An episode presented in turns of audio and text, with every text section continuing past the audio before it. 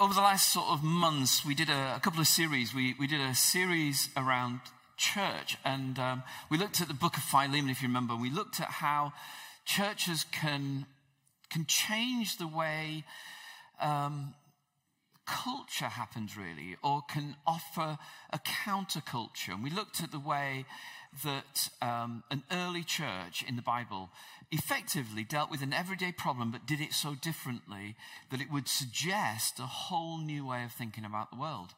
Then we did a longer series about uh, our own personal character. We looked at all those characteristics about the way we respond to the world around us, the way we respond to the challenges that we face.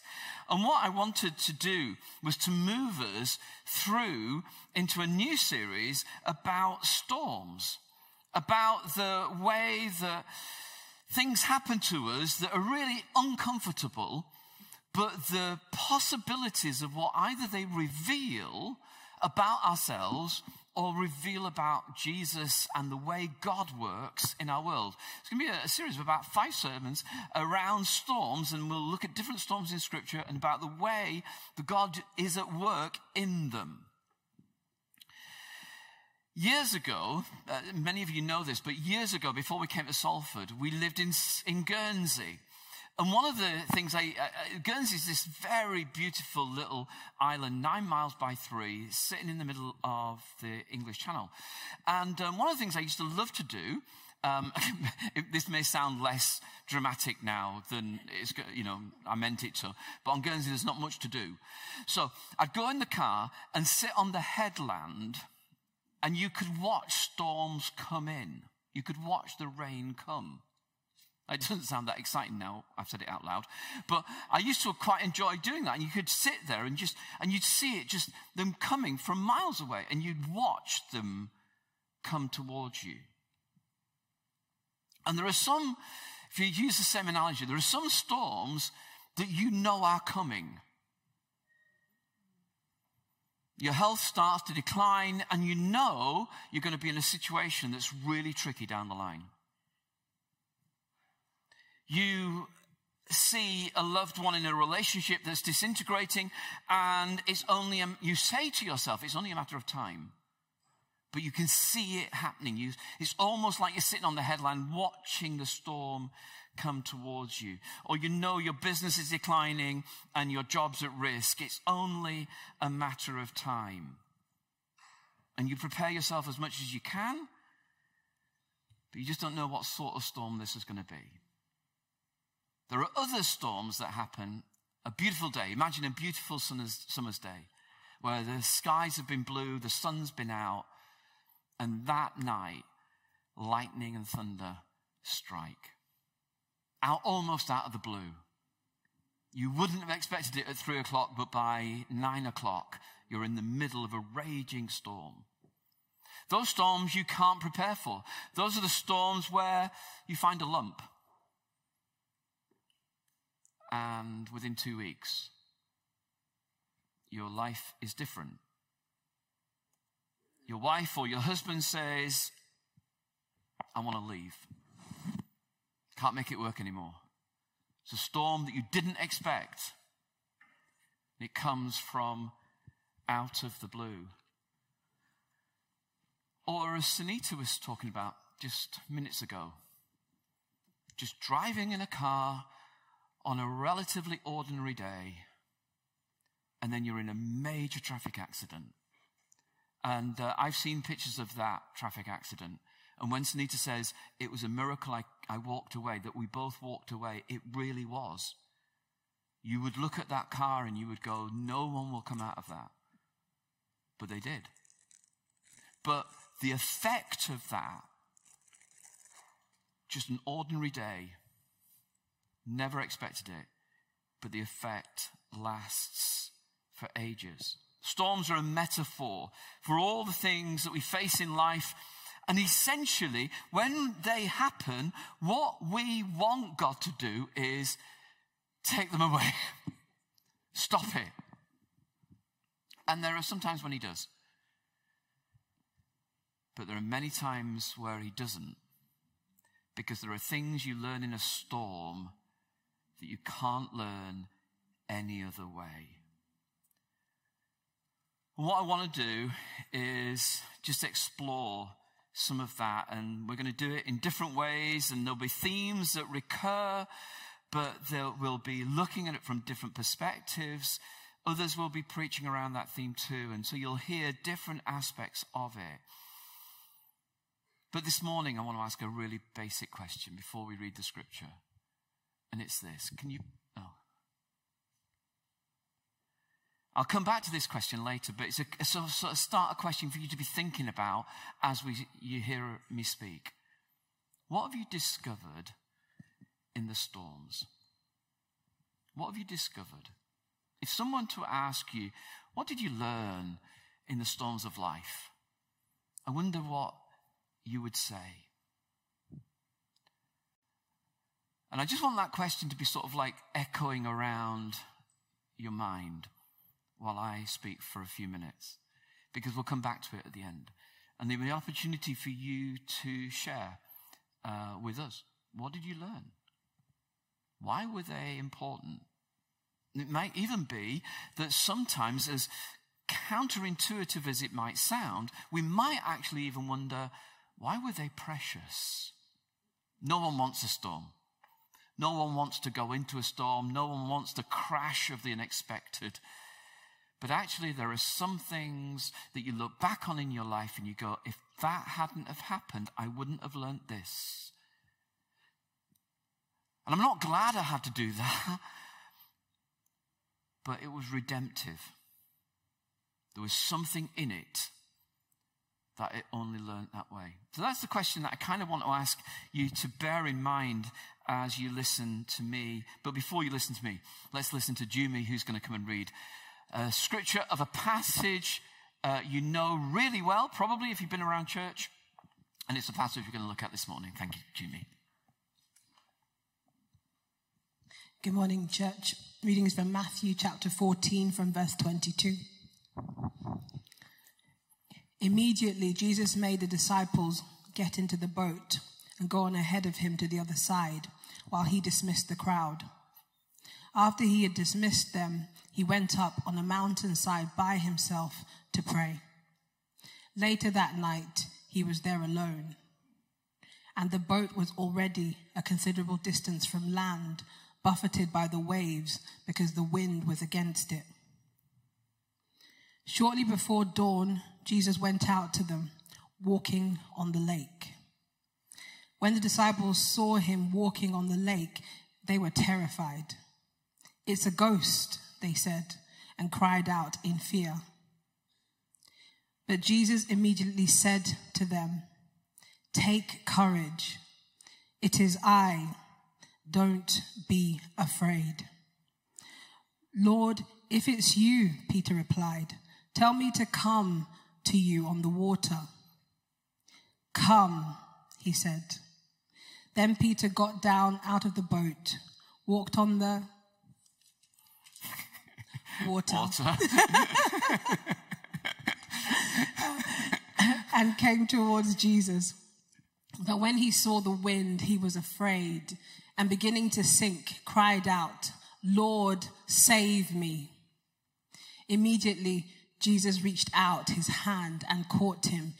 You of little faith, he said, why did you doubt? And when they climbed into the boat, the wind died down. Then those who were in the boat worshipped him, saying, Truly, you are the Son of God. Thank you. Thanks very much, Jimmy. Well, as, uh, as I said, this is a, a, story that if you've been around in church any time at all, you first heard this story in Sunday school. Uh, you first heard this story and you colored in the pictures in Sunday school. And you will have read it and come back to it and heard it. It's one of those stories that's kind of like in our consciousness. But let's just, just quickly some headlines around what's going on in that story. And then three things I want you to just pause with what's happening and, and where Matthew places that story is pretty much halfway through his gospel, but it's, the gospel is moving towards the, the crucifixion and the resurrection. And it's moving into a period of Jesus' life where uh, opposition is growing to him. There's, it's, it's now clear there's going to be a clash. And if you were reading the gospel for the first time, you wouldn't necessarily know how that clash was going to resolve itself, but you know there's a clash coming. But there's also a growing clarity about who Jesus is at this point in the gospel. Before this story, the two things that have happened immediately before this story one is that Herod has executed John the Baptist. Okay? So he's executed John the Baptist, and Jesus is tightly connected to John the Baptist. He was baptized by him. And as a reader, what you expect to happen is well, because Herod is acting like that towards John the Baptist, who's going to be next? So there's like a momentum gathering about a clash between the political powers and Jesus. And then the second thing that happens just before this story is the feeding of the 5,000. And the feeding of the 5,000 is, is, it's interesting for all sorts of reasons. But one of the things is that in Matthew's gospel, if you've got your Bible there and around, you can just sort of flick back up to it. It says there were 5,000 men and women and children. And Matthew in the gospel and Mark as well, Mark has them sitting down in units. Now, why would you only number the men? Now, this is not sexism. All right. I know some of you leapt ahead to that.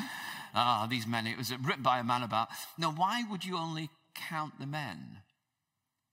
You'd only count the men if you thought it was military force. How many men have we got? Could we take them? We're in the wilderness. Could we take them on? In John's gospel, John says that Jesus disappears quickly at the end of feeding 5,000 because they want to make him king by force. So you've got the political execution You've got a potential military uprising. And Jesus says to the disciples, Get out of here. He pushes them away, dismisses them, gets them on the boat as quick as he can out of this situation. Because what the crowd want is not what Jesus wants. Jesus wants to be king, but in a different way.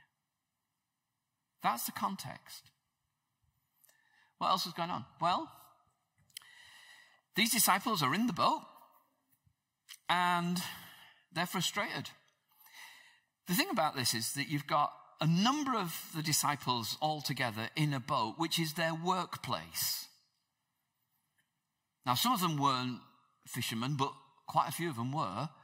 And fishermen on the Sea of Galilee, that's their, that's their sort of like place of that's their normal place of work. This is not somewhere exotic. This is, for them, very ordinary. And they're frustrated in their everyday place because the wind is, it says, buffeting them. The word for that buffeting could be translated, it's used elsewhere, as tormenting them.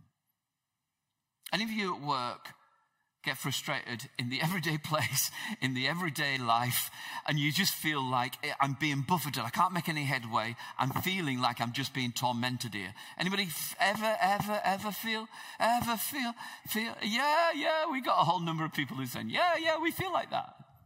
That was their situation. And, uh, and Jesus is on the hillside. This is only the second time that in the gospel they've ever been anywhere without Jesus. Once was when they went on mission. This is the second time they've been anywhere without Jesus. And Jesus is on a hillside praying, and the disciples are trying their hardest to get across the lake. And Jesus can see them. So Jesus walks towards them. Jesus can walk faster than they can row. All right? Although you might want to say, well, that's because the wind was at his back. But Jesus walked towards them and in the version that Jimmy read and that I had on it, it said early in the morning. In your Bibles, it could say in the fourth watch, which is between 3 a.m. and 6 p.m. And at 3 a.m., around that time, they see this figure coming towards them, and the disciples say, It's a ghost. People might ask you from time to time, Do you believe in ghosts? One of those really tricky questions. Because it's kind of like, well, I'm not sure if you think a ghost is something like Scooby Doo. I'm not sure I believe in that sort of ghost. But how many of you know at 3:30 in the morning the fear of things that are not quite real but look real? Any of you get that? That sense of a fear of something that looks real even if it's not real. And if you wake up in the middle of the night with that fear of stuff going on, and then in the morning wake up and go, I wonder what I was worried about. It's kind of like in the light of day, it didn't seem so bad. In the middle of the night, these disciples said, There's something out there, and we are frightened it's going to do us ill. We're frightened it's not good news. Can you push me on, Mike? I seem to have frozen or something. Yeah. And Jesus walks. It's just moment. It's just worth holding that thought for a minute. Jesus walks on water. Jesus walks on water. And Peter's in the boat, and Peter asks Jesus, If it's you, can I come to you and Again, Mike, if you can, I don't know what's happening this end. And uh, Peter walks along with Jesus. And then Peter looks and sees the wind and sees what he's doing, and he collapses. His faith collapses. He doubts. word is he has he's in two minds. And he starts to sink, and Jesus lifts him out of the water. And together they get in the boat. And everyone worships. I'm left with the question uh, why does Matthew tell us this story?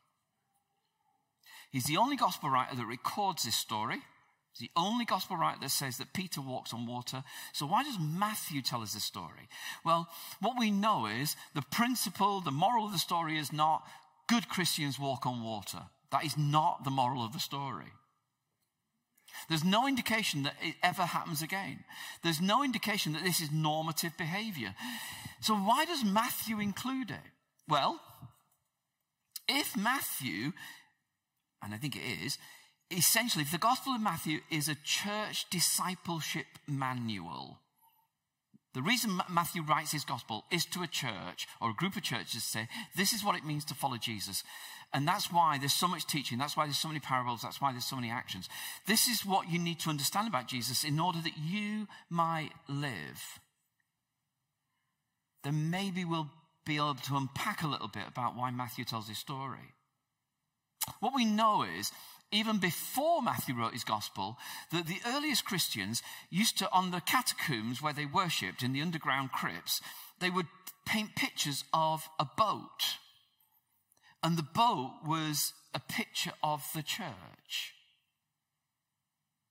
And what we know is that the way they looked at the sea was the sea was a place of real fear. It was unmanageable. And what we know is that Peter was like the spokesperson for the church. He was the earliest church leader. He was the spokesperson for the church. So in a story that Matthew is telling a church about what does it mean to follow Jesus, he's somehow wanting to say to a whole church, what does it mean for you when you're in a place of real frustration in an everyday place, when it feels like everything's against you, and you inevitably wonder, where's Jesus?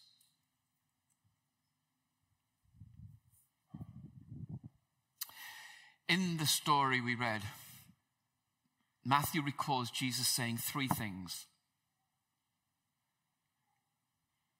The first thing is this He says to them, Take courage. It's I. Don't be afraid. The first thing Jesus says when the disciples are frightened is this Take courage. It's I. Don't be afraid.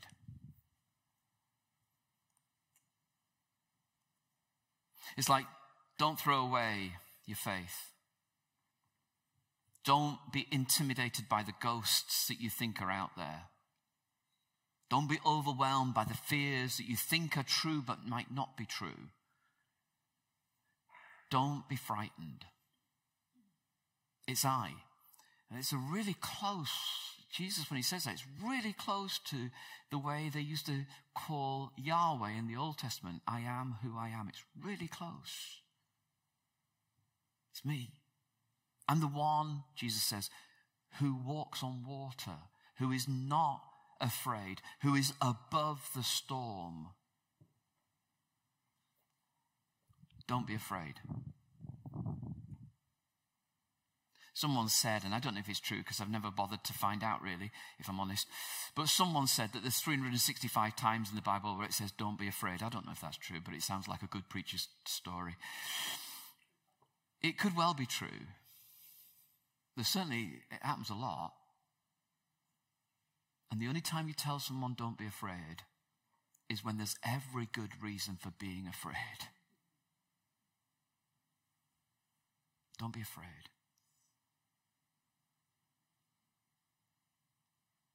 It's almost like three short sentences that if you if I took to heart would solve the problem of ghosts at 3:30 in the morning. Do you know what I mean by that? The fears that come at 3:30 in the morning. What if?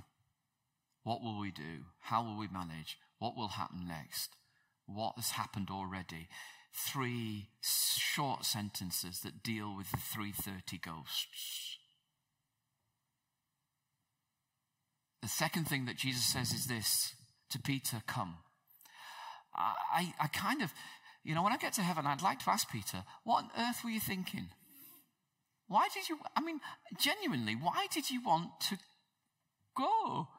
I mean, some of you will have been on boats that uh, in stormy seas.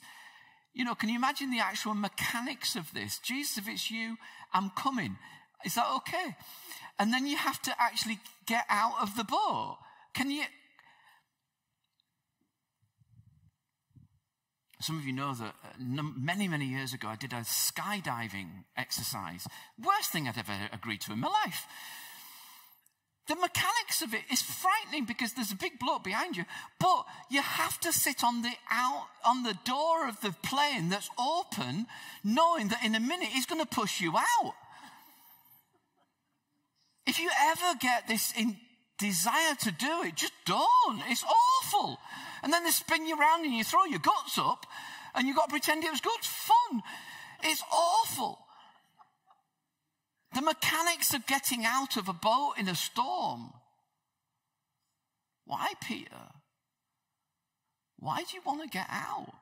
And the only thing I can come up with, and I don't know if it's true, but the only thing I can come out with is Jesus, if you're there, I'd rather come and stand with you in the storm on the water than stay with these 11 in the boat.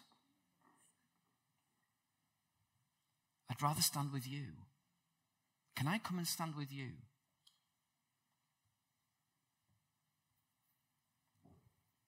And Jesus says, Yes.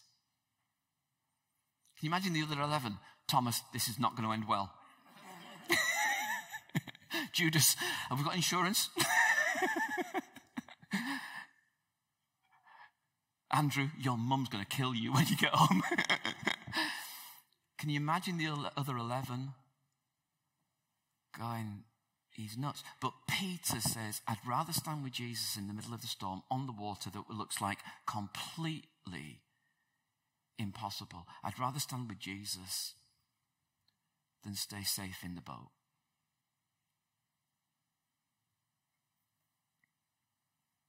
If it's you, Jesus, can I come? And then the third thing Jesus says is this. When Peter starts to sink, he says, You have little faith, why did you doubt? Now, to be fair, I think Jesus could be a lot kinder at that point. You have little faith. To be fair, Jesus, I got out of the boat. There's 11 blocks back here. to be fair, you have little faith, Jesus says to Peter. Why did you doubt? Jesus, to be fair, we're walking on water. Why did you doubt? It's almost like Jesus said to Peter, Peter, there was so much more. Peter, we had only just begun. Peter, we could have walked much further. We could have overtaken them and got home before them. Peter, you didn't need to sink.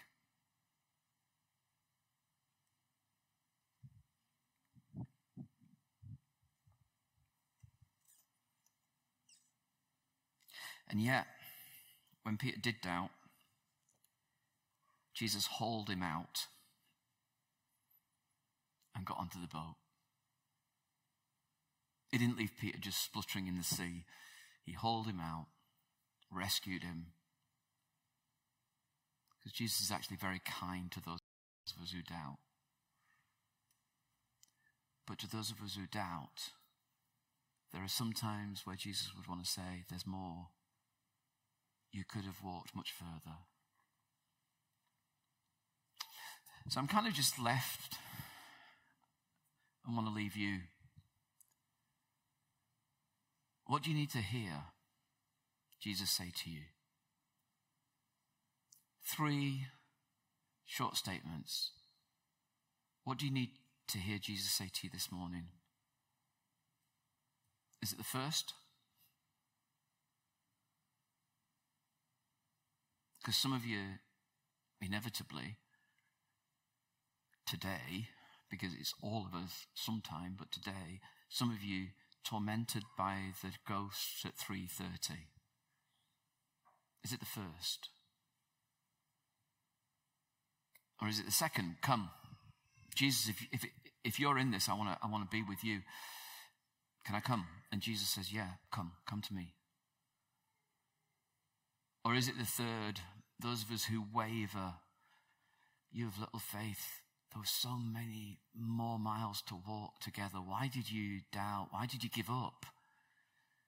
I wonder what you need to hear Jesus say.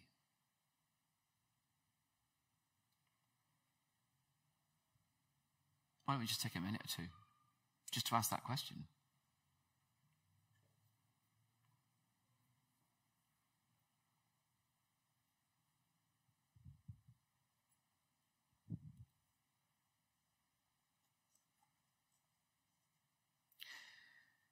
To you that are in the everyday place of frustration, what do you need Jesus to say to you?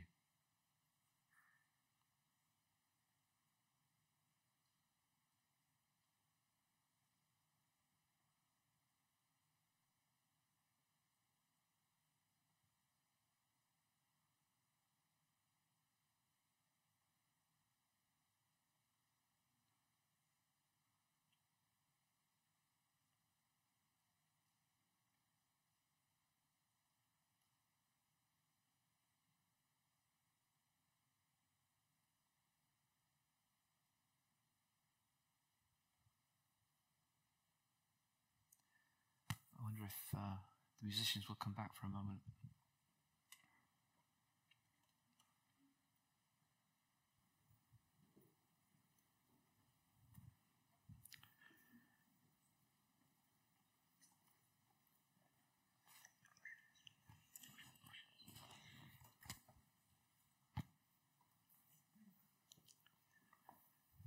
Just start to just start to play for a minute or two.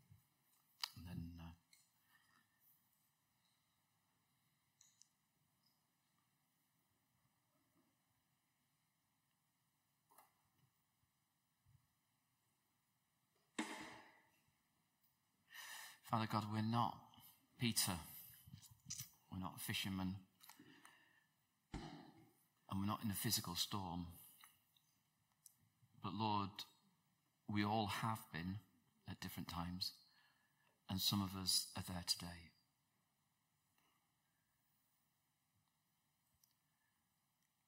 Lord, may we hear your voice penetrate our heart Lord, to those of us who are frightened, may we hear your voice that says, Take courage, it's I, don't be afraid. And may that be like a banner over all of our fears. All the things that we regret, all the things we're frightened of, all the things that we wish hadn't happened, all the things that we're frightened might happen. Lord, may we hear that banner. Take courage, it's I, don't be afraid. Lord, to those of us who might this morning be wondering what you have for us and what our life could be and what we could become, we want to say, Jesus, if it's you, then can we come and stand with you? We know what we've been. We know what we've been good at. We know what we've done in the past. But Lord, if there's new things, then please, can we say, Jesus, if it's you, then call us to come to you. And we would say that together as a whole church, Lord. We know what we've been, we know where we're strong, but Lord, for all that's new, if it's you, can we come and stand with you, Jesus? And Lord, to those of us who are fr- sort of double minded and in two minds about much, Lord, may we hear your voice saying, Why did you doubt? Lord, there's so many more miles to walk with you. Lord, may our hearts be open to you and may our faith be fixed.